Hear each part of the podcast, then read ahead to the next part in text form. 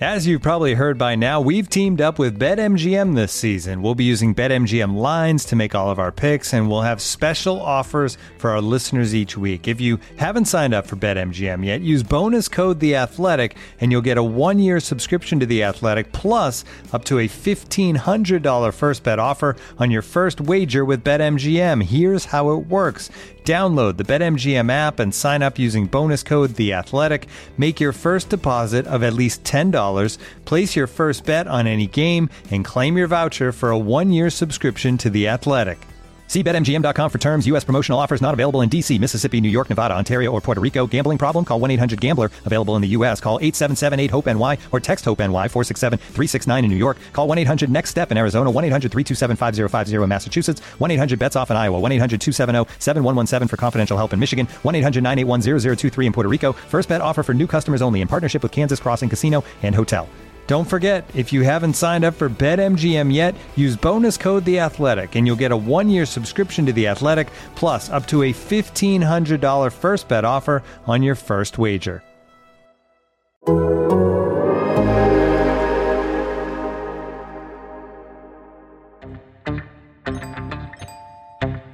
thing else I got to say is, how about them Cowboys? How about them Cowboys indeed? All right, Cowboys fans, welcome back in About Them Cowboys podcast on the Athletic Podcast Network for another week. Hard Knocks Talk is going to wait till next week, so we'll cover two episodes with a jam packed Hard Knocks finale roundup next week. But the roster's out, the cuts have been made, and we're going to talk about it all. But first, this podcast is brought to you by DirecTV Stream. Get your TV together with the best of live and on demand. Learn more at directv.com. And to uh, break down this roster, we're going to do something a little bit different. You know, we could just we could come on here and we could just talk about the roster and maybe some surprising cuts, but we want to do something different that we can pull up at the end of the year and reevaluate this team.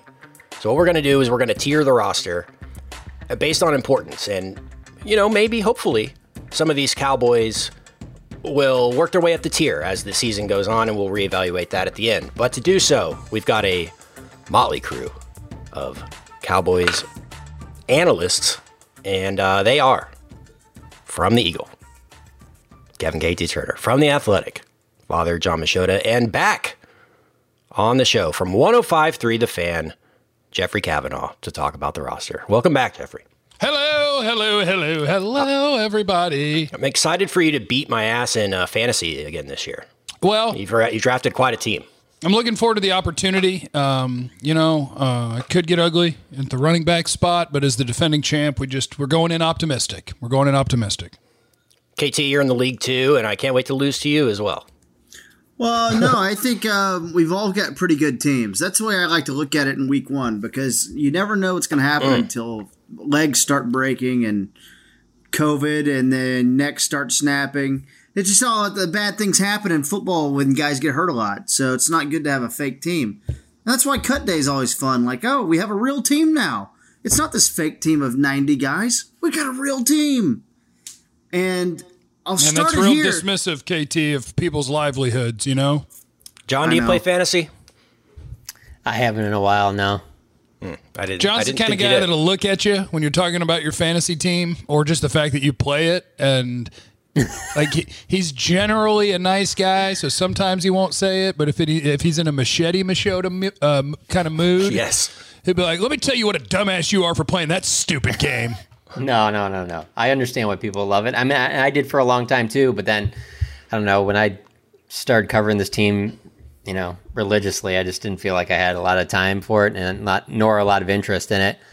And then I just there's been many a times when I was doing it before where I had a really good team and I lost in the first round of the playoffs, or uh, you know, there was somebody that had a really bad team and they won the whole damn thing. And there's just so much like luck involved and just go through a couple of years of, of blowing some money and starting the wrong guys in the wrong weeks and and and losing losing to somebody that you know full well everybody in the league knows doesn't know anything about the NFL and you'll just be like all right I'm good with this My experience has been uh, working in the media. I'm often with in in fantasy leagues with friends of mine, you know, outside of work, and they always think that because you work in sports media or if in football and NFL that you're going to be like some fantasy expert. So every time I get beat, they're just rubbing it in my face, like that they beat this professional sports person. I'm like, dude, I, I, I know as much as you do. Trust me on this stuff. Probably less because I don't research fantasy at all. I just kind of follow the news and, and do my job. So Not a the, lot the of last pride. time I did the last time I did a league, uh, this year, this will tell you how Jay Cutler was Oh. starting for the Broncos. Okay, oh my gosh, and so you I come drafted in. a guy who doesn't care. I got him in like the fifth or sixth round. Him and Brandon Marshall were killing it that year. I finished second, and I can't tell you how many times people were like, "Yeah, but like." You're, you're you do this like all the time like this is part of your Right, job. right. no it's not at all to be honest with you. There's just a lot of luck involved with this as long as you're not a complete idiot you know and you're not drafting a kicker in like the fifth round. To keep up with journalistic integrity, John, I think uh, you and I should do like an NFC North fantasy football team. And okay. Just like you know, just go out of the division, you know, and then Jeff, uh, being your big AFC South guys, you know, We are, yeah, then- we are, yeah, yeah. uh, and then Kent, me, you, and Ben Baby will do the AFC North. I think we should just do Yeah. divisional fantasy football and really take it to the next level. yeah, I'm a, I'm I'm definitely an AFC North guy for sure. You, Hey, you it's got me there. Cowboys podcast, guys. It's Cowboys right. podcast. What are we doing? Hey, by the way, before we dive into this, KT, I want to tell the listener to watch this on YouTube if you uh, want to do so, because we have a visual aid. We're going to share our screen and we're going to build the tier on the video so you can see what we're doing as we're talking about it. Uh, so, just to explain this a little bit, uh, you might be familiar with the, the, t- the tier template, you know, S tier, A tier. You might have seen albums ranked in the past. It's, it's popular. Uh, in the video game community as well, but we've Can I ask some, a question, some categories here. Yes. Because I've never understood why S is above A. Because I'm like, hold on, are we going alphabetical? What are we doing here? It, it's supposed to be uh, Supreme, or it's a video game thing, Jeff. Okay. that's what I found. I looked at the same thing, and I found it's a video game slang thing. So, Okay. yeah, that's the only thing you need to know there. But we have we have not named them S tiers. We have new names for the tiers for this. So I will uh, pull up the tier here, and the uh, the first Oh. tier we have is the S tier, which would be the uh, the top, the best, and we have them never let them leave Jerry. So never let them leave is our top one. We want Jerry to keep these guys around for as long as we can. They they are foundational players for this franchise. The one below that is better than your average. So these are better than your average NFL player. Next, we have solid contributor who might be a, a player who's not a Pro Bowler, but a solid piece in order for you to reach your goals. Underneath that, we have depth dude, who are guys that are merely on the roster to fill out roster spots. And then the bottom tier is just called why. Why are they here? Why is this guy here? Why did they bring him back? Why did they keep him around? That kind of thing. So, uh, KT, you want to go position by position here? I think that'd be the, the easiest way to go about this. Yeah, yeah, that's fine. Um, let's start with quarterback then, right? Does that work for you? Oh, this is easy. Just put one of them at the top and then put one of them in the bottom. Really? Yeah, I think that, A why? I think that's a why for Cooper Rush? Oh, for me, yeah. The Cowboys Okay. have one of the. I would say the Cowboys have. Gosh, I'd have to pull up every team, but you have to have a bottom five backup quarterback in the league. You have to. Yeah, I wouldn't disagree with that. I, I would put him in the Y category too. And at the very highest, maybe you get him at depth dude, which for me, if you're a depth dude, that would be like your third quarterback. So that's probably a guy in the practice squad. And probably that's probably where Cooper Rush should be. I just, I find it hard to believe that Cooper Rush, whether he knows this offense better than the next guy or not, that he's a better option for you than, let's say, like a Gardner Minshew. I, I, I just don't see it, but they obviously do. Man, if Cam Newton could just time travel uh, so that he could take a shot, wait a month, take a shot, then uh, man, we could have Cam Newton. You know what's interesting about the Cam Newton thing? Obviously, that was a big topic today when he got let go. Is that whether you're talking about Cam Newton, it, you know, being in the locker room and being a backup? You know, th- I remember there was a time when when people were like, "Well, you don't want to have Tim Tebow as a backup on your team because then he's going to be a storyline every week." And then that was the same thing with Colin Kaepernick when he was uh, trying to get back in the league. There were people talking about like, "Well, he can't be a backup because he'll be a distraction." Well, I can tell you this right now, like especially for this year, those days are gone. Like you're not going to be a distraction you're the backup quarterback because we're not we're not allowed in the locker locker room. The only players we get are the ones that they're making available to us. So like we'll use Tebow as an example. When Tim Tebow, if he would have been the backup quarterback for a team, let's say five six years ago, you could always just go up to him and talk to him, and he probably would give you stuff that would make for storylines. And you know, people within the organization wouldn't like that. You're constantly going up to this backup quarterback. Well, if you have Tim Tebow nowadays, it, well, obviously back then, uh, not him today, Tight but end or then- quarterback?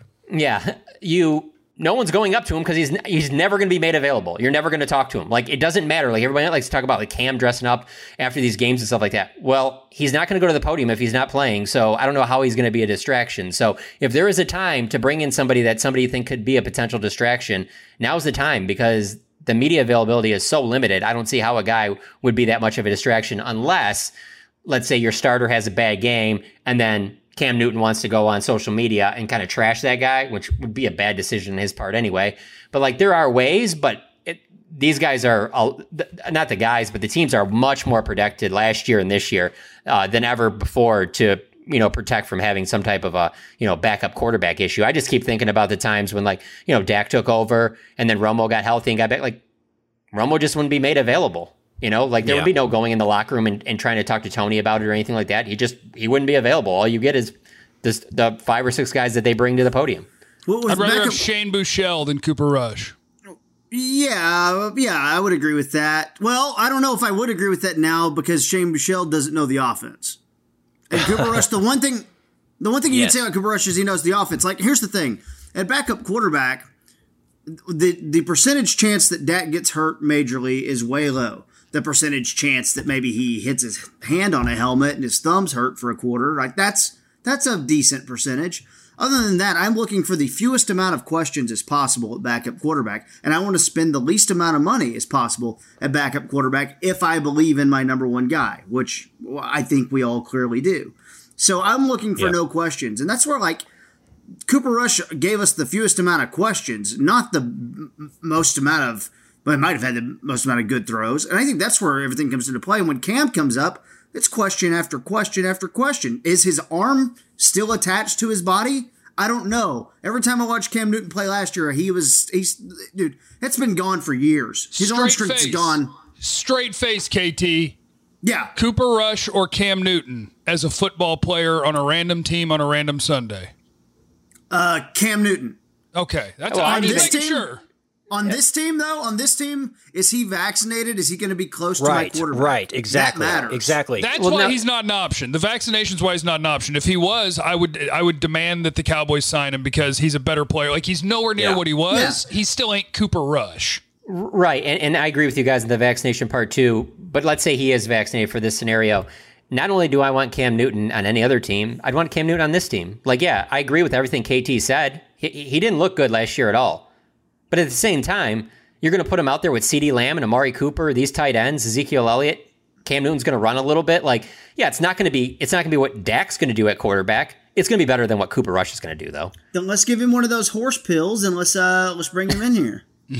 I don't think that's uh, FDA approved. What's just as important as skills, and you know, fans will obviously point to Cam Newton's better than Cooper Rush, so that's why you need to do it. There's so much more that goes into bringing a guy into your locker room, especially a quarterback, than that. so I just want to put that out there that this is not just a, a pure player evaluation from the skill sets on the field. I mean, there's so much that goes into it, and I'm under the um, impression that bringing in Cam Newton into this locker room would not be a, a great thing uh, for See, this team. He's a great locker room guy. I know that, but Yeah. I just I just think Dak operates better under. I mean, with Cooper Rush behind him. I mean, he's played his best football with under that exact scenario. So I don't know. He not played pretty good. Oh yeah. he yeah, played pretty Tony good in Romo him. 2016 Yeah, with Tony true. Romo behind him, and That's I true. thought I thought Mark Sanchez. Uh, to be honest with you, I thought Mark Sanchez was good for Dak. Like I think there was a lot of things behind the scenes. Maybe where, Dak the rookie, maybe not Dak the the guy now. Sure. Yeah. But I mean, I'm just saying you can't completely eliminate just because of whatever your outside perception is of Cam Newton. You can't eliminate the possibility that let's say he was he was going to sign with the Cowboys. Let's say no other team was really that interested, and he's like, "I'm fine with being a backup. I'll get the vaccine." I'm I'm, I'm just giving you a, like a perfect scenario. You can't just sit there and assume that he would be a bad influence on Dak. He could be a really good influence. He's obviously been in the league for a long time. He's played at a very high level. He could have some good information that helps Dak elevate his game. So it's I don't I don't know that it's just no doubt about it, just an awful decision, you know. But there are, like you guys mentioned, there are a lot of other factors Right, that are going there- into right yeah. now. I'm talking about a perfect world that there could be possibilities of things that he could bring to to Dak that could be positive. I think he's good dude, good teammate because he has three and a half million dollars guaranteed from New England. You're only going to pay him league minimum. I think Right. literally everything points to Cam Newton should be your backup quarterback except one thing, but that one thing is huge. You can't be a backup quarterback in this league who at any moment could be gone for 10 days, 5 days. You just the protocols are set up that my backup quarterback can't have that. Nailed yeah, it. unless you're going to do your meetings from Zoom at home and like not go to practice with everyone, I'd still take I'd take Cam Newton over Cooper Rush there too. If like the vaccination's that big of a problem, I like, you're stay just- at home cam. Stay at home, Cam. Rest that arm. Uh, if you don't want to get vaccinated, hey, your body, your choice. You know, just you just can't be close to my guy number four. That would be a problem. Uh, let's go to the runners. Yeah. Uh, Zeke. I'm fine with better than your average. I know. I know was gonna Jeff's going to put Jeff's going to put him at Y, but I'll put him at better than better than your average. Are we doing, or, well, just because I know you're kind of joking, but kind of not, are we talking about how they are as a player or are we talking about like all context going into it? Because if you're just saying as a player, I would put Zeke better than your average. all context. This is That's true because if all context means the contract, then yeah, This then it does kinda- contract, this is personality, this is everything that the player is to this team. We're taking into account. I'm fine with everything but the contract, and, and really it's the contract because of the position. Right. So the contract goes in Y, but the player goes in better than your average. So I don't know what to do with that. so solid Maybe roll the contributor. dice, put it in the middle. solid Well, I think if you look I'll around put the better than your average. I put better than Zeke is the better than your average running back on on all fronts. I mean, I'm not going to let him be solid contributor or anything lower than that. I, I, I, I disavow it. Yeah, I disallow it. Yeah. when you look around the league, there's only about ten teams that spend money on running backs, and it's it's you know we're gonna go get Christian McCaffrey paid, or we've got to go get um, Kamara got paid, or Aaron Jones got paid, but it's very few. Dalvin Cook was one of, one of them as well. Like, when you look around the league, there's not a lot of teams. Yeah, Chubb and Derrick Henry got paid too. Um, and, and quite frankly, the Bengals gave Joe Mixon a contract as well.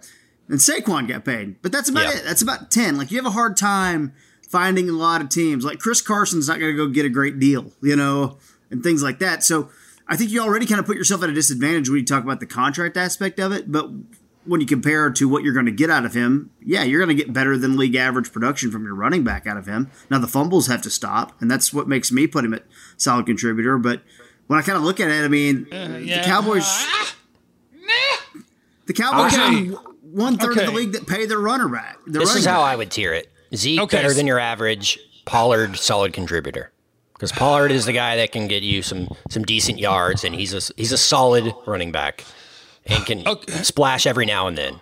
Okay, here's my problem.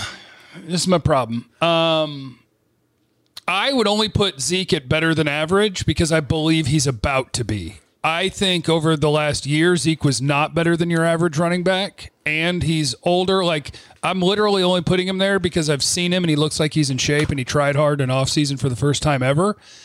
In two years on the team together, Tony Pollard's averaged more yards per carry both years. So if Zeke is better than your average, then my vote is Pollard is also better than your average. Yeah, it'd be interesting if you could break it down into if they had the same amount of touches. I think if they get the same amount of touches, then Pollard is better than your average. But in this offense, as long as Zeke's healthy, he's not going to get the opportunities to be better than your average. So he's a solid contributor. So yeah, the, like Jeff said about Zeke on the previous one, there's just there's other factors that go in here that, that make it. We have to almost we should since we're only on a second position, we should be setting parameters of you know Because with Pollard, the- contract things like that. My problem is, is like obviously you can never just use yards per attempt, right? Because we're not accounting for situation. How did play? Hell, how did players block on a given play? Sometimes they blocked great when that guy was in, and they didn't block on the next play and that guy was in. But the ways that we can now measure running back play outside of carries and yards and yards per carry, how often you break tackles, how often you make big plays. Like Pollard outperforms Zeke in all of the non-volume metrics. So if we have to put him below Zeke in the tier just because we know he won't get the same opportunities, that's fine. We just need to establish that because Yeah. we do not have evidence that Zeke is a better running back. Oh, I like this, Kevin. Uh, I'm happy with how things Break are. the tie. Break the tie. Okay. All right. We'll keep it I mean, like this. I, agree with what Jeff said, but I think if you extrapolate that out to the same amount of carries that Zeke has, I don't know that we could say that Pollard would have that success. We still have such a small sample size with Tony Pollard. But I, I do like what Jeff's saying, and I love the experiment, and did not love the contract they gave Zeke. So I mean, it's uh, you know, it's not where I I, I think I like it how it is, but I don't know. I'll sit we- on the are- fence on this one. Can I sit on the Are- fence? Coward. Sure. Are we doing all all 53 players? We're gonna try. Let's get to wide Cedric receivers. Wilson. Cooper. Oh, We'll, Cedric we'll start. We'll start numerical order. So uh, Ced- Cedric Okay, Wilson, I like this. Depth um, dude. depth dude. Let's Depth go. dude. Uh, Michael Gallup, solid contributor, Better than your average. better than your better average. than your average, and I, right. I look I look at that as better than your average wide receiver. You can put all the all the starting wide receivers are better than your average. I so would put Amari CD I would put Cooper. CD as, as never let them Oh, leave. CD. Oh, yeah, it's true. CD. Yeah, I would put. I- Actually, you could. I, I wouldn't have a problem if you put CD or or uh, I Amari. and Amari Never let the them leave, two. Jerry. Yeah. I would put Amari and never let them leave as well. right. Okay. Right. Okay. Yeah. Bump Amari up one. Okay. And Which I mean, I am going to let him leave at some point, but I don't want to because like Gallup's the one you're going to let leave. I'm, I'm keeping Cooper until his plantar fascia chops his foot off. I, I think, and I, and I love Michael Gallup. I think there's just a large portion of the fan base that thinks Michael Gallup is Chris Godwin, and he's just not. No. No. No. And I- No. No. No. Michael Gallup would have the um, rude awakening that Juju Smith Schuster got if he lived in a world where he had to be a number one receiver. He'd find out he's not. And I'm a huge Michael Gallup fan. I threw multiple pizza parties for the man. I love Michael Gallup. He's a good number two receiver. He's not a number one. I have I have no problem with Wilson or Brown being solid contributors or depth dudes. I think that they're both really solid. So whatever you guys want to do there. Malik Turner will put at depth dude as Depth well if they bring him back. think- Simi Fehoko as well. I want practice squad. Simeon See, but if you're going to put Simi and, and Turner there, then Brown and Wilson got to go one one spot higher. Okay, than yeah, them. that's they're, good. They're that's clearly good. better yeah, than that's them. a good. That's a good Well, way. Yeah. right. Can I ask why on Simi Fehoko? Sure. Because they drafted him. They keep their draft picks. He didn't Why- earn a ro- he didn't earn a roster spot. It's just yeah, unless weird. unless they did some stuff that we didn't get to see. If you're just going off of practice and preseason games, I agree with Jeff. I, I just didn't. I don't know. I, I know they like his upside, but I just I didn't see a ton. But go on. He needs to catch better. Um. Okay, so there's Offensive there's line. wide receivers. Oh, O line. Well, let's start with Tyron. I mean, Tyron, right at this point now, you have to say better than average. When Uh, he's I would say, n- ah, God, I would still say never let him leave on Tyron because he's on the most team friendly contract in the history of pro sports, and he's still a really good left tackle. I put uh, Zack Martin in the uh, goat tier as well on here. Yeah, for sure. Martin's goat. I mean, if La'el Collins is going to be healthy, I'd put him up there at never let him leave. I Jerry. put La'el is better than your average. friendly If, too. if if La'el's on his game, he's better than your average uh, right tackle. Let's- I Yeah. feel like. Yeah, let's make La'el have a little more clout before we put him up on the goat tier. Yes, I like that. agreed. So on the second one, better than your average. Connor Williams. Um, Solid know- contributor. Yep. yeah, and, And maybe better than your average, but that's fine. Oh, I don't know about that. We I'll gotta Connor Williams, Connor Williams is the most disrespected Cowboy last year who does not deserve to be disrespected. That dude played well. Okay, then what about Tyler Biadasz? I don't think you can go any higher than. He can't be higher than contributor. the- Yeah, I was going to say he- he, might even. he He, might. higher He could depth even be. dude because they're looking to get find someone else if they get, if they can. You know. If they could find somebody else that could snap the ball accurately Right, and block, they might be the starting center. So it's tough there. I mean, He's I'm total fine depth with depth dude. dude though. I'm fine with depth Uh, dude. McGovern. Depth dude. depth dude. That's a Uh, good third round Brandon pick Knight. depth guy. Why? Ooh, Oh, okay. Yeah, I don't understand. I mean, yeah, I guess Well, I uh, mean, Brandon I know Knight why because offensive linemen aren't good in the league, and nobody can find any. But he's just one of the ones that you can't find any good ones. and we'll put we'll put Terrence Steele, Steele into Y as well. But I know that the coaching staff thinks a lot high, higher than like. Let's put it this way: if they could only keep eight offensive linemen, Terrence Steele would have been one of the eight. Yeah. That, and I'm not saying that we would do. That. I'm saying well, that that's they what only the have coach. six. Yeah, they Well, only yeah, have I'm just saying. I'm just saying there's fans that when the, when the 53 comes out today, they're like, why is Terrence Steele on the team? I'm just saying he's higher. He's not a bubble guy within their organization. They don't look at him that way. They're seeing upside in Terrence Steele, and I don't blame them for this. The thing about Terrence Steele, he was not taught how to play offensive tackle the right way at Texas Tech, right? Um, and now I think Ex- if well, he's had a explain little that, KT. Time. Ex- explain that. What, what what do you mean by that? Because Texas Tech doesn't have offensive linemen that play the right way, and they never have. They don't Um, practice sporting. No, dude. And like, even when Matt Wells came, uh, well, that doesn't matter. He wasn't even there for Matt Wells. So yeah, it doesn't even matter. Uh, they're not. They're just. They're trying to get the ball out in three seconds. They're not telling you, hey, for five seconds you've got to keep the guy in front of you. They don't even Are we- practice that. Are we trying to abide by any rules here of differentiating between the levels, even down there? Because if not, we will end up with only six offensive linemen that qualify as depth dude, and we wouldn't Hey, actually. I think that's pretty. Like looking back at last season, yeah. most people would say you're playing. You were playing with Terrence Steele, Brandon. You're playing with guys that shouldn't be in the NFL.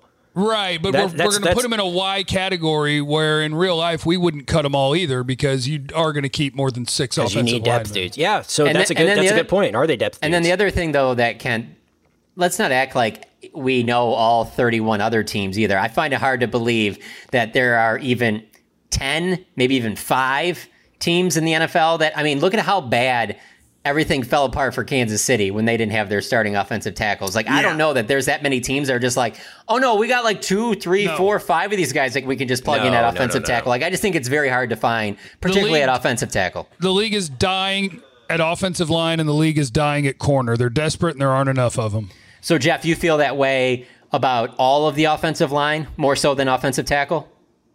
Um, tackle's obviously harder because there's more space involved, but I do feel that way about all of the offensive line. I just I think all teams are desperate for more linemen, and pretty much every team goes five or six deep. And if seven or eight goes out there, they're like, oh crap. So keep them in the in the Y category, or we're going to move Knight and Steele up to depth depth contributors.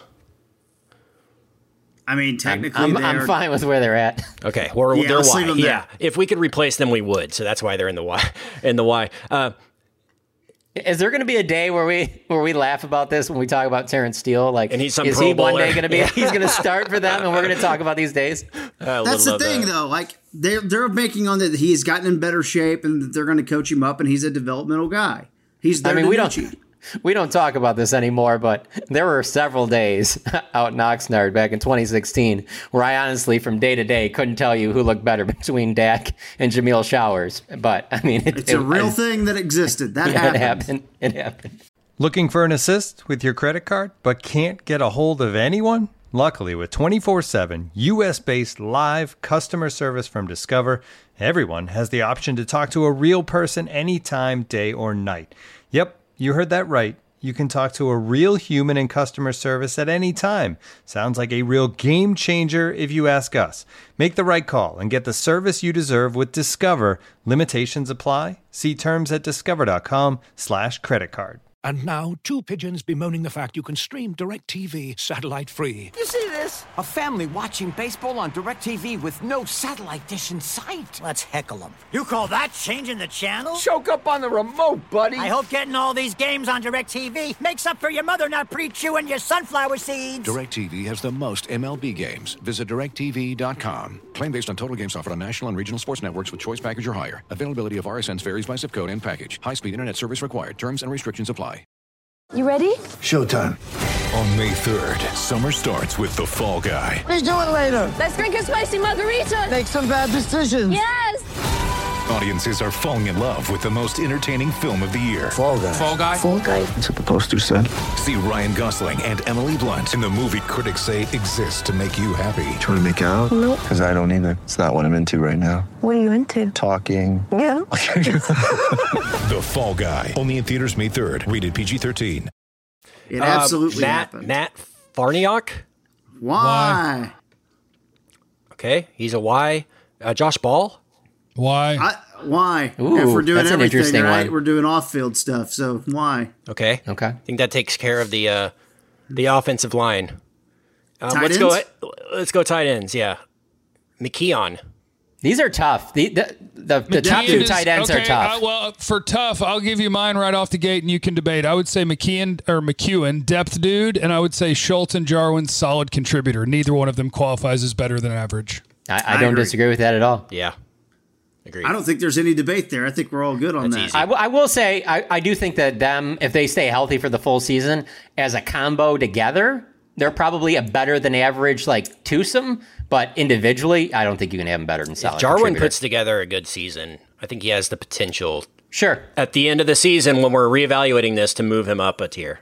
I think they're the legitimately like when I say with all due respect, it usually means I'm going to be disrespectful, but like the legitimately with all due respect, they're just guys. Like they'll do the tight end job and they'll do it just fine, and they're on the same page with Dak and it works. But there's nothing unique or special about either one of them as a tight end. Agreed. Yeah, and they're gonna their bottom line will be affected by three wide receivers and the running back named Zeke who will get a lot of touches. So in the end, you're not going to see them put up Pro Bowl lines unless I'm insane, and that could happen. Um. Okay, wait. What are you gonna do now? We did tight ends there. Yeah, we can go Yeah. uh, special teams. Yeah, not we're gonna in special between. teams. Well, is Zuerlein uh, better than your average or solid contributor? Solid contributor. solid. Okay. You can do better than Zuerlein in this league. And we've got uh, uh, Mr. but Anger, Anger, same thing. Anger punting this year because Mr. Niswander is not with us right and, now. and what's his name? Well, and and, and uh, Jake McQuaide will be on the team probably in another day or so, and he would be a solid contributor too at long snapper. He's a long Even snapper. though I they don't have him on even uh, though- this. Uh, well, he's not on the 53 right now technically, but go on. Okay, uh, let's hit defense. Uh, let's save linebacker for the end, KT. Okay. So let's start Cool. on Oh, that'll, uh, be, that'll be fun. on the secondary, I guess. Uh, oh yeah, I forgot. We we should probably put uh, Nsekhe in there as well. Number uh, right, Who? Who? Ty Ty Nsekhe.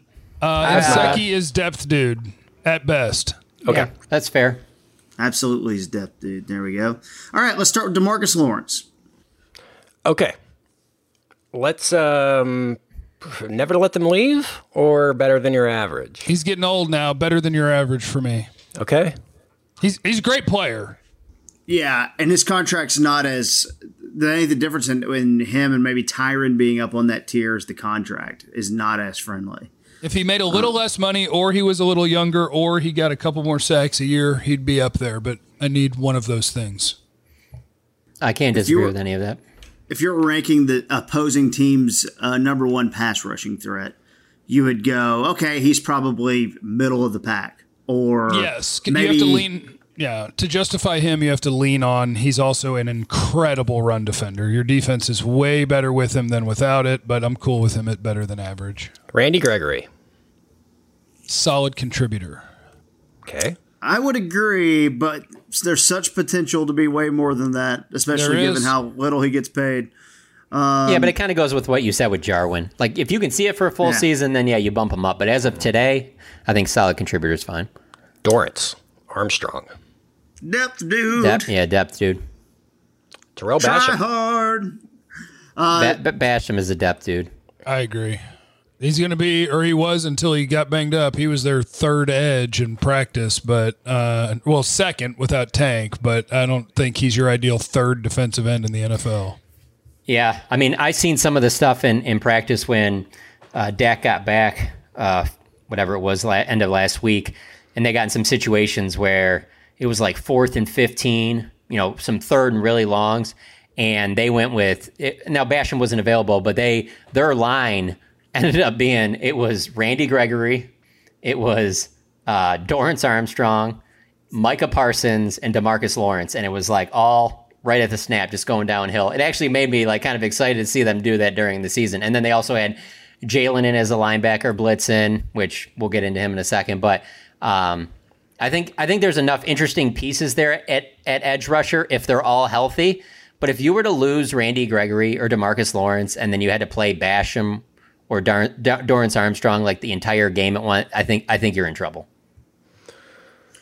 If we go Gallimore Concur. here, are we good with Gallimore still being a death dude? I'm a fan of making these guys earn it. Yes, Okay. Poor I think he got- is trending to solid contributor, but he did get hurt, and his play on a real NFL field in real games is depth dude. It's funny because then if he's there, then there's no defensive tackle that's gonna be higher than depth, dude. And then just hearing Jerry today on the fan talking about how like, no, we're good at defensive tackle. We really like we really like the depth there. No, yeah, their defensive tackle group's bad. Does he mean depth by the fact that they just have guys on the roster? Like, I don't, I don't know, but I guess he's, He- he's technically correct, right? Uh, They do have humans. yes. Yeah. Bradlee Anae. Is it Either Y or depth, dude. Y. I mean, I'm on the I'm on the Y boat. Okay. It, it it's kind of funny. Uh, so Mike McCarthy was talking to us uh, about a week or week and a half ago, and he was trying to use this example of of talking to Will McClay about how they want to keep these young guys and churn the bottom of the roster and stuff like that. And he goes, like for example, we were just talking earlier this morning, and, I, and and you know we were talking about a certain player, and he was like, "Man, I wish you know." Will was saying, "I wish we'd see a little bit more out of him in his second season," and and uh, McCarthy was like, "Yeah, you know, but some guys, maybe it, it takes until they're third or whatever." And he's going through this whole story, and all I'm doing is sitting there thinking, "Okay, who's he talking about? Who's he talking about?" And Bradlee Anae is the one that popped in my head. I was kind of like, because he hadn't really like, we didn't really see much in training camp, much in the in the preseason. He kind of flashed like a little bit, but you're constantly like really waiting for him to kind of take that next step, and we just we just really haven't seen it yet. But I think that they still feel like he has that in him. Maybe like a Dorance Armstrong. And Dorance Armstrong, his first you know few years, they feel like he, he's got a lot to show this year. So uh, as of right now, I think he's fine at Y or depth, dude. That, that's to me where like a limited athletic upside stops you from getting better. Like you kind of peak out at some point. And I it doesn't mean that he peaked out at Utah and that was the end of his career, but like I'm not sure when anyone watched Bradlee Anae that you sat there and went, "Oh, I see a lot of projection. It's still going to be a 10 set guy." No, you saw that's a good late round value because he had a lot of projection uh, because he had a lot of production at Utah. I'm not sure I saw a guy who's like immediately going to be a top four defensive end. And he might be a good NFL player. He just hasn't had any opportunity whatsoever. And it's hard with guys like that. But because guys like us graded him higher than he was drafted, I think the entire fan base is like, what? They're screwing Anae. Why can't Anae? And it's just like, well, you know, you're a late round pick and we haven't seen it on a football field. So you can believe it, but we have no idea. I always find it interesting when like you're watching the draft and they always have that thing, whether it's the NFL Network or ESPN, they have that thing in the bottom like best player available, best player available. And I feel like for an entire round and a half, Bradlee Anae's name was at the top of that thing. And it's funny because like this past year's draft, I felt the same way about Marvin Wilson. And like Marvin Wilson doesn't even get drafted. And then the Browns just recently cut him. And it just like there's some guys where you're just like, God, like what do the what do they what do the teams know about these guys that we don't get to see? And, and it probably is a lot of their yeah, i- interviewing in person, sitting down with them, finding out more of the behind the scenes story. And with Marvin Wilson, it's both knees. Like his Yeah. tape, his tape was a top fifty, top sixty pick, and he didn't get drafted. And I went, "Oh, okay, that's medical." And then he Yeah. didn't make the Browns, who have great interior depth, but it's just like, okay, so his his body just it's not there. Yeah, he can hardly walk. Um, Bohanna, Bohanna, Bohanna. Quinton Bohanna. Depth dude. Depth dude. Depth dude. Odighizuwa. Yeah, depth dude, and has a really good chance. He's got a really good opportunity Yeah. to be a solid contributor. Yes. You can put Watkins in depth, dude. Okay. Brett, Brent Tristan, Urban. Trysten Hill. Why? Ooh, I agree. Okay. I don't know, man. I, I Uh, he's a bad player. He wasn't able to start camp practicing like that. I why is a great word for We don't- Trysten Hill. Wow. Kent, we don't get any of that behind the scenes that we used to get. You know, when we would leave the locker room and you get to walk by like the training table, you could see like guys who you Who's know sitting worked together and on, stuff like that. Yeah, but the other day we were leaving practice, they took us through this one entr- entrance to kind of get away from where like the fans were, so we could get down and interview players. And they took us through this back way, and over by the training table, just, nobody's in there, just Jerry talking to Trysten Hill. And I was just like, man, I'd love to know what that conversation was. I would love a one-on-one conversation with Jerry, and I, I never got like the the one-on-one. There was always somebody else in the room, you know, kind of thing. So yeah, that that's my goal is to just to have the uh, Johnnie Walker Blue with Jerry one-on-one would be would be incredible. are we dismissing that he was a little better last year and then he tore his ACL? That He was should terrible. Be, he should be more than a Y, He was terrible. in my opinion. Depth dude. After this, I think he's a depth dude, and I only I think that because it's not because a they drafted him. It's because I legitimately think he would be one of their top five defensive tackles, which is not saying a lot on this roster. I know, but And, you and then you got to remember too that so when he was at Central Florida, you know they changed coaching staffs. There was issues there with him with the coach, and then the reason he's on this team is no longer here, and that's Rod Marinelli. So like you just kind of wonder like, is it going to run into that same type of thing where maybe he doesn't buy into what Dan Quinn wants? Like there's just a lot of questions there that that go beyond just where the health of the knee is. So I don't know how he could be any higher than depth dude. Even Well- though when they drafted him, they were hoping he'd be at least solid contributor. If he's healthy, are they going to activate him and let him play? Because if not, then he's why. But if yeah, they he- are, I think let they are. I think he's they are guy. absolutely. He's if he's guy, yeah. completely bought in, then yes, he will play. Um, but Wait, that, I don't know that. How many active D tackles do you think they'll have on a game day? Because I don't think he's playing over on a healthy team. Neville Gallimore, Osa Odighizuwa, Brent Urban, Carlos Watkins.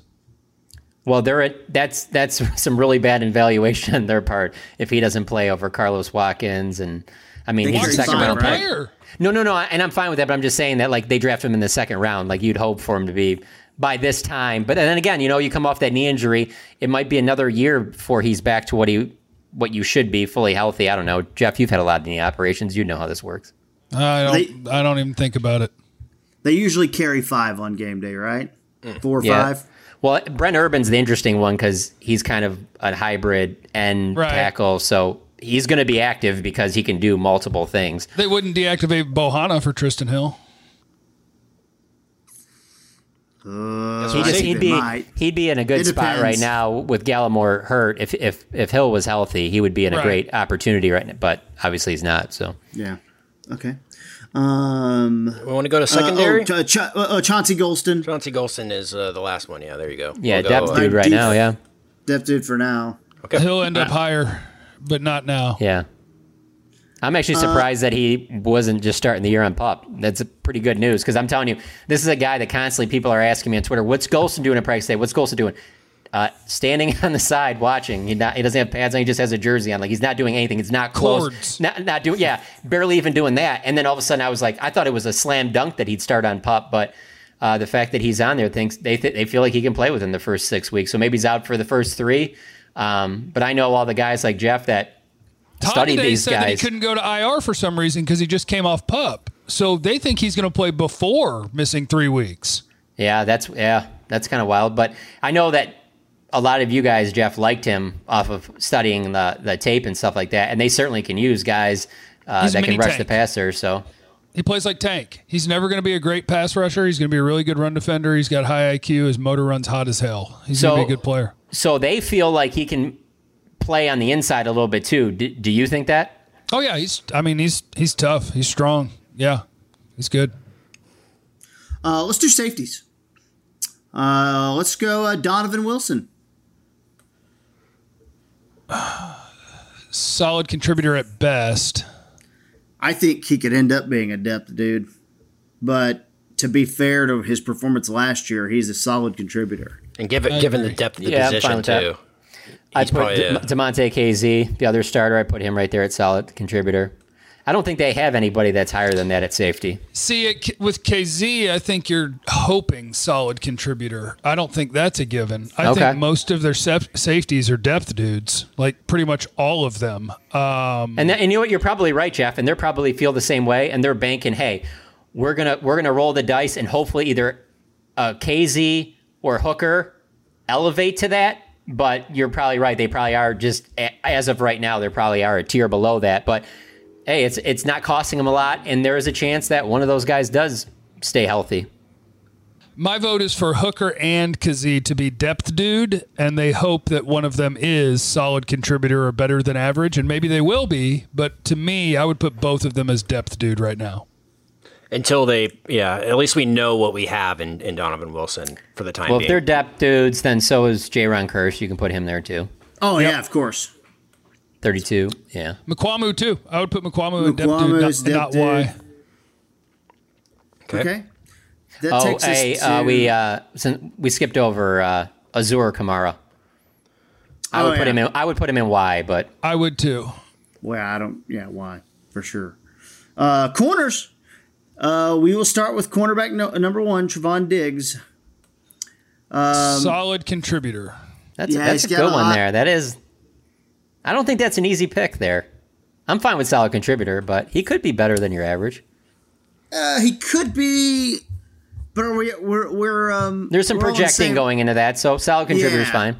okay. We're on the same boat of kind of making them earn it here, not being super. Oh, well, that, that's going to be interesting then when we get to number 11. But go on, next person. Okay, Kelvin Joseph, twenty four. Depth, Depth uh, dude. yeah, depth dude. Yeah. for now. Yeah. Yeah. Lewis. Dep, Dep dude. And I, can I just say this though? Like, and I like Jourdan Lewis. At the time that he was signed, I went, "Why?" Yeah. I really didn't understand that contract. Now it's not a lot of money, but he better be a top three cornerback for you a lot, and I'm not sure that he's going to be. I find it interesting though that Dan Quinn, he's not really that married to Jourdan Lewis. He didn't draft him or anything like that, but he's his number one slot guy. And if you just go off of what we saw, we'd be like, oh, it's got to be Canady. Look at how productive he was. But Jourdan Lewis is still that guy there. So obviously he sees enough there that he likes. Uh, and then I, we've said this before on the show. I just maybe this is finally a year where like they really start utilizing him going downhill and getting after the quarterback a little bit more because he I think that's maybe his greatest strength. So who knows? Um, I will put CJ Goodwin at solid contributor, but it's for his special teams play, not for um, what he does on defense. So I, don't know agree. if you guys might disagree with that. Yeah, that's fine. And I would put Canady I get as depth dude, but I just want to get on record into a microphone that he is the second best corner on this team. I like it. He's got good ball skills. There's no doubt about that. He can. He can. It's it's funny because him and Diggs are both guys that you know all throughout high school were were wide receivers, and then it just was they got to college and their coaches were like, "Hey, y- you could play receiver, but if you want to really do this at the next level, you probably need to be a corner." And then that's why they did it. That's why you know that receivers are better than corners, is because when uh, college realizes that you're not going to make it to the league as a receiver, they're like, but I can get you to the league. You just have to do something different. Anthony Brown, Dep dude. Dep dude. Okay. Um, Sean Wright. I'll say it, Nahshon Wright. Why? I'll say it.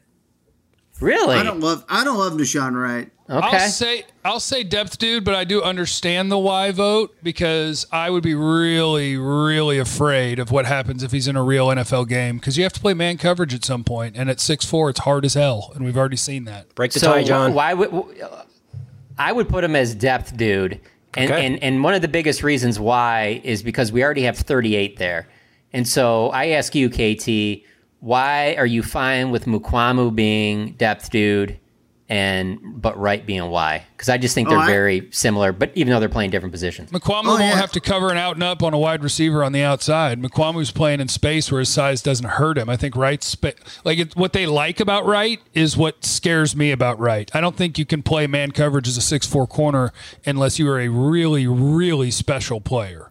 Do you think Mukuamu though is physical enough though to play safety? I haven't seen enough to know. I don't think so. But I- notice I So didn't maybe put up he- a fight maybe for they move him back Mukuamu to be corner. a- as a depth dude. maybe if the if the right thing doesn't work out, maybe Mukuamu goes back to corner. I mean, that's what Mukuamu wants to play. If he, if you know, if he had his, if it was up to him. But I'm just interested because I think both those guys are Yeah. kind of similar. That they're both there's the upside there. You understand why they they like him because of the size, but you know when you've seen them so far, you're just kind of like, woo. It seems like it's gonna be a little bit of time before they're ready for going against ones. Save number nine for last, please. Yeah, no, no. I know. I like what Kent did. Kent went the linebacker, saved linebacker for last for a reason. This is the yeah, Let's- this is the best one for let's sure. get let's start. Let's go least sexy to sexy. Okay. Uh, in terms of conversation topics, Luke Gifford. let's get him out of the way. I'm gonna put him as a Y. I mean, I I just you know they're just better linebackers. Um, Will he be a core four guy? Like, will he be on literally every special team? Because outside of that, I don't like. I don't need a sixth linebacker, so I don't get the Gifford thing. Um, so I would put him in Y as well. But if he's going to have some CJ Goodwin to him, where he's a really good special teamer, he could be depth dude. But for me, he is more of Y. No, no organization likes linebackers more than the Cowboys. I mean, that is a linebacking team. Every year, we're like, man, they're going to draft three linebackers. It's just what they do. They find a way to get that linebacker group filled out. Um, Keanu Neal, I mean, I, I think solid contributor, and a part of that is coming off seeing what he's done in preseason and through camp and things like that. And a part of it's kind of more of a recent history than what he's done in his NFL career as well. No, he he belongs there for sure. I don't know why my brain is making me do this, but at different positions, I do it different ways. When I'm looking at these linebacker names, I'm going to put them where I believe they're going to be and not where they've proven to be. So just heads up. So do you- Okay. Neal? Neal, solid contributor, and I think he could end up higher. Yeah, Yeah, that's absolutely. Uh, Jabril Cox. Solid contributor. That's that was my warning. That's what I was warning. Yeah, you I was for. gonna say he's I- probably if you if you go off the same thing that we went with the other positions, he's got to be depth, dude. But I, I certainly see the upside there that he could be solid contributor. He'll end up stealing snaps. Jaylon won't see the field after like week six because Jabril Cox will be your fourth linebacker. You think Or they'll third. pull the plug that fast? I think Jabril Cox, when they put him on the field, is going to make plays in the way that linebackers make plays in the NFL now. Like Jabril Cox, I don't know why the NFL keeps doing this, where the run and hit guys are so popular and get drafted so high, and the coverage guys slide, and then Darius Leonard and Fred Warner and these dudes get these massive paydays. And it's like, man, where did that come from? Jabril Cox is in that vein. I think Jabril Cox is going to be like, I think Jabril Cox is going to play in Pro Bowls. So I'm putting him at solid contributor. I guess what I would say is I don't see this team, and it's weird that it would be this way, but I just kind of think it's how it'll shake out. Say they get off to a real bad start, at two and four or whatever, and the defense looks about the same in terms of production.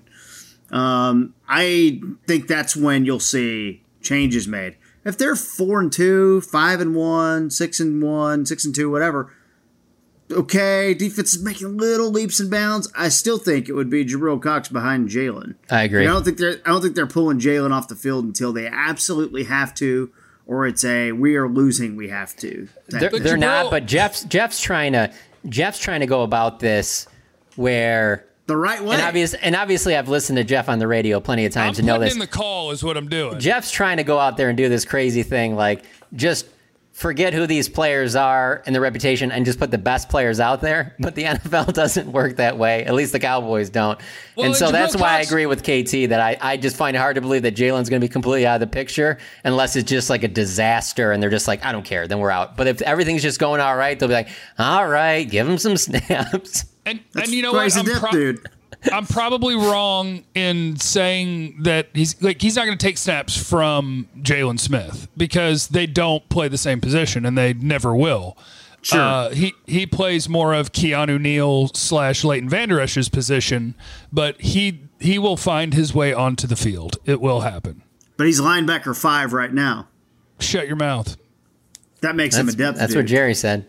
I mean, if I get outvoted, I get outvoted. I'm just telling you where he belongs. I'm fine I don't. that. I don't disagree. I Um, don't disagree. I find it- I where can't- it's he- hard to put- I, uh, theoretically Hard to put solid contributor on anyone who hasn't played yet. I mean, I that that's on my only I- I reservation there. Wait till you see what I do with number eleven. I was going to say, Eleven's going to go go right into the Well, we red, so he, we haven't seen him play. We yeah we feel like we know a little bit more there. How, how, doesn't- but how do we though? Like just because Jabril Cox fell to the fourth round, he very easily could have been a second round pick. Like I don't know. I think the upside is really there. We know because we And- and know the only Micah Parsons is going to be starting and contributing at a high level. We don't know what Jabril Cox's role will be with this team. So how can But- we put solid contributor? Okay, yeah, but I guess it also has to factor in where like let's say let's say they went into this offseason where they were like we really don't have to do much with, with linebacker like it has to be addressed eventually but whatever we'll get around to it so they don't sign Keanu O'Neal and then they end up with Jabril Cox too then I think Jabril Cox does play a lot but obviously the free agency comes before that and so that's why I came Cox here to came lose. after We'll keep him in. Overrule we'll me. keep him in contributor. We'll let that one slide. That that one could go either way for sure. well if he, and That's if he's there one. then 55 has to go there too then yeah, Leighton Vander Esch is a solid contributor. totally. Um, Micah Parsons. And now our charts all thrown off now. he's got to go in red man He goes in the red. Never let him leave. Jerry. oh, okay. Micah I thought y'all were going to yeah. do better than your average until no he. he's No, got to go in the red Okay, No, wow. He's gonna win. He's gonna win defensive rookie of the year. He's gonna be one of the best linebackers in the league his entire career. And and the thing about him is it's like so I, and I and I do think like a Patrick Surtain and and, and Jaycee Horn are going to be really good NFL players and heck they like Patrick Surtain might end up being a Hall of Fame corner. But there's something about a guy like Parsons who he's in the middle of the defense like he just is going to impact so much. Where not to say that if Surtain turns into Jalen Ramsey, I mean you're shutting down part of the field, and that's a huge that's a huge thing, you know. But just Micah Parsons is just going to be such a factor on this team on, on almost every single down that I, I just I don't know. As long as he stays healthy, he's going to be in the never let him leave, Jerry. Yeah, he's he's already in literally just training camp and preseason uh, proven me wrong. Like I was scared of him because I thought he was a run and hit linebacker. Like I play the run game and that's what I do. And I don't give a half a whale fart about run and hit linebackers. If you're great at it, cool. It's better than if you were bad at it, but I don't care. But they immediately showed us in camp and in preseason this dude's going to get six, seven sacks this year. He is. And he did not really cover it all at Penn State. And in training camp, well, he's covering Yeah. and he's making plays on the ball. He doesn't look lost in coverage. He's showing the things at linebacker that I didn't know if he had, and he does. Micah Parsons is going to be a monster. That takes us to our final person on the 53 man roster. We know, we know where this is going. Old number nine. go anywhere, honestly. Jaylon Smith. Is it going to go Going in the- or He's going in the green. Why? Um, Oh man, I had the contract Like, I- it. this is tough. The only problem is I didn't hold Zeke's contract against him. You, you tried So- to? Uh, take the Okay, take the contract okay, out okay. of it. Hold Let's hold talk up, about hold the player. Talk about the player. But Well, okay. Zeke- Week one, right after the bye week, and right after Zeke got hurt this past when he missed the one game. There's three games at least this past season where I thought Zeke was was pretty exceptional. I can't even remember the last time that I thought Jaylon Smith in a game was exceptional. Do you think he's an NFL player? Yes. Uh, Like, 'cause that- my that thing makes him a depth dude. Right. That makes him a depth dude. Yeah, that's that's what I'm I- wondering. I- we know what his contract He's- is, but do you think he can play like legitimately? Do you think he Yes. can, can can help this team?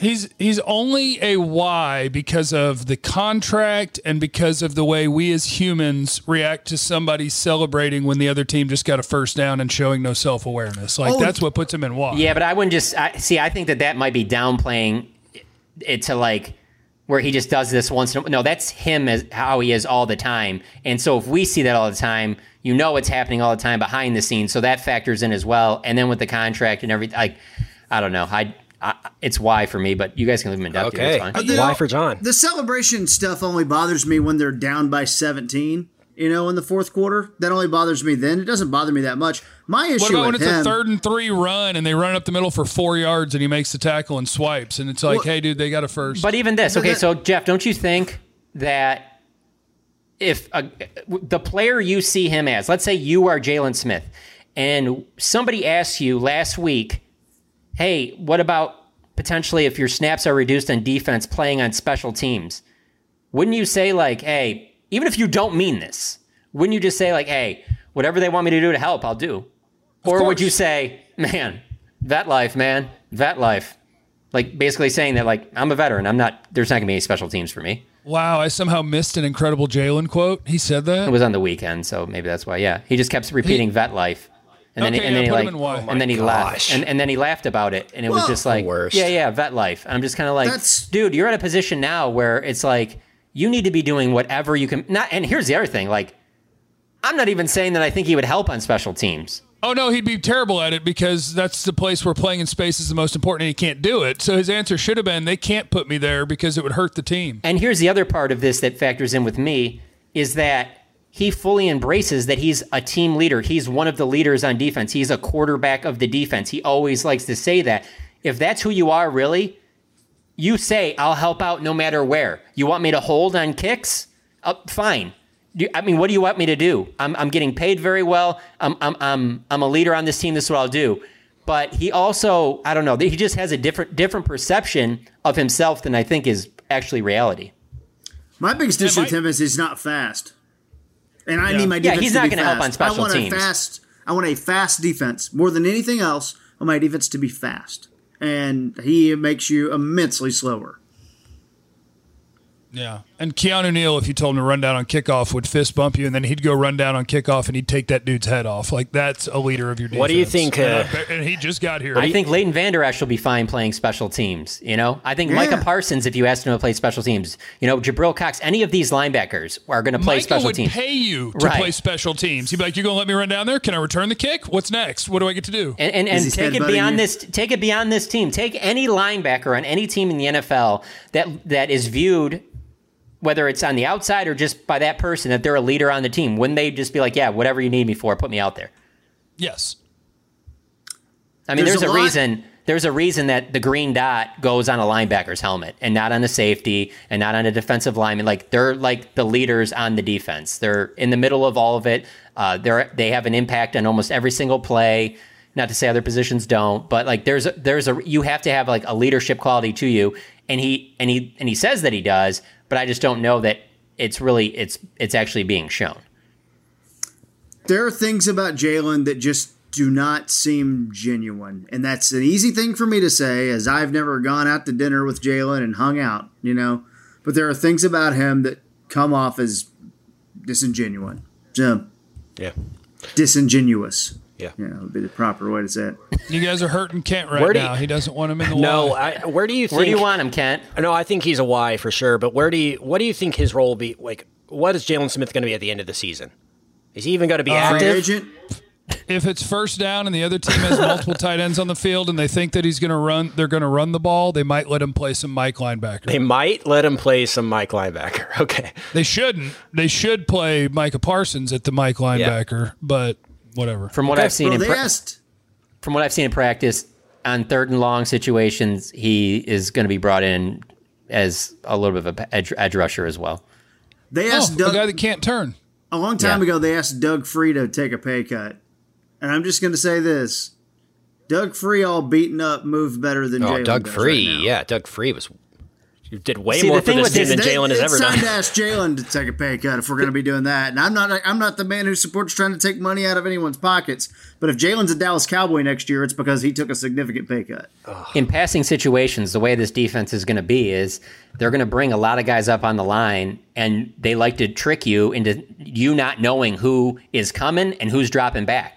So that could be Demarcus Lawrence, who you know under Rod Marinelli, we're used to always going downhill. There's going to be situations where he drops back. It's not going to be all the time. It's not going to be that often, but there's going to be situations when he does. Same thing with Randy Gregory. I've seen them do this with Jaylon too. They'll have him creep up on the edge. Sometimes he'll go he'll go downhill and go after the quarterback. There's other times he drops back into coverage. When he starts dropping back into coverage, that's when I get that's when I get nervous. Just an overview of the uh, of the tier here. Now that it's been fully assembled, very bottom heavy tier. A lot of depth dudes, and uh, the next next biggest category was solid contributor. So I guess that's good. And then uh, we ended up with uh, six guys in the never let them leave Jerry category. That was Dak, CeeDee Lamb, Amari, Zack Martin, Tyron Smith, and Micah Parsons. And uh, I think I don't think this would be that much different from most teams. If, if you were looking at any team in the NFL and judging Oh, them yeah, I agree with that. Yeah. harshly, of course there's going to be some outliers. But I think even if like you're talking about you know some of the you know Super Bowl contenders, like the legitimate ones, I doubt that many teams are going to just have like ten guys on that top line. oh, unless you're yeah. And it's because of the salary cap is, is the only reason I'm saying that. Like it just Sure. very it's very difficult to have because most of the time that you have those guys in the top line, you're paying them significantly, and it's just it's tough to do that. Tampa would have a pretty good. Yeah, I was going going to to say maybe maybe the Okay. Rams. I don't know. Rams defense is pretty stacked. then, uh, well, the yeah, Rams, and the Rams don't have anything out- in the middle. Right, the Yeah, Rams you Rams have find no out depth. That's true. are very top heavy. If you did this for the Rams, I actually, when I, we were just talking about, I was trying to think of how many guys would be in the red for Kansas City. uh, Tyreek Hill, Travis Kelce, Pat Mahomes, Chris Jones, Honey Badger. Yeah, Frank Clark. Eh, he wouldn't be in the red, would he? I'm just saying, like you're not going to get That's that it, far probably. past this thing. yeah, that's that's Frank probably it. I mean, because who's your next receiver? Hardman. Yeah, maybe not You're not putting him up Mecole, there. Hart, Mecole Hardman, You're not putting any of the running backs up there. No, not Clyde. Nope. no, they probably have five: Jones and Honey Badger on defense, Kelce, Hill, Mahomes on offense. Surely not Hitchens is there. I would think not. No. No. Hmm. That's good. Hey, Okay, who, who's another? Okay, No, Like is- Tampa, think about Tampa though. Like you would put Brady, you could put both Evans and Godwin. You could put both Lavonte David and Devin White. Uh, but then you start going to okay, am I going to put any of the D linemen in the red? No. It's like is Shaq Barrett in the red? No, And Ndamukong Suh. no, hell no. So yeah, I think you're going to end up with five or six. hey, you know who might be even less than this? And that was in the NFC Championship game. Maybe Is the Packers. Wirfs? How many Oh, Packers yeah. guys you put in there, One, KT? two, Davante Adams. I mean, I'll even give you. I'll even What give you. Both, center? you can even put. You can put both edge edge rushers in there. Bakhtiari, Yeah, Aaron Bakhtiari. Rodgers, and and and Davante Adams. That's five. How much? Okay. Uh, well, Aaron Jones has more touchdowns than anyone in the league the last two years, so I think he would be up there. Um, and the thing, yeah, Jared So that's got you Alexander at for six. sure. So that's six. And then, I mean, Adrian And Amos that's giving him the edge good. guys. I don't know if that'd give him the edge guys. Kenny Clark for sure. Um, uh, yeah, Preston Smith would not be on there. Rashan Gary's going to start over Preston Smith this year. So then you're at. You're still at six. Za'Darius. Um,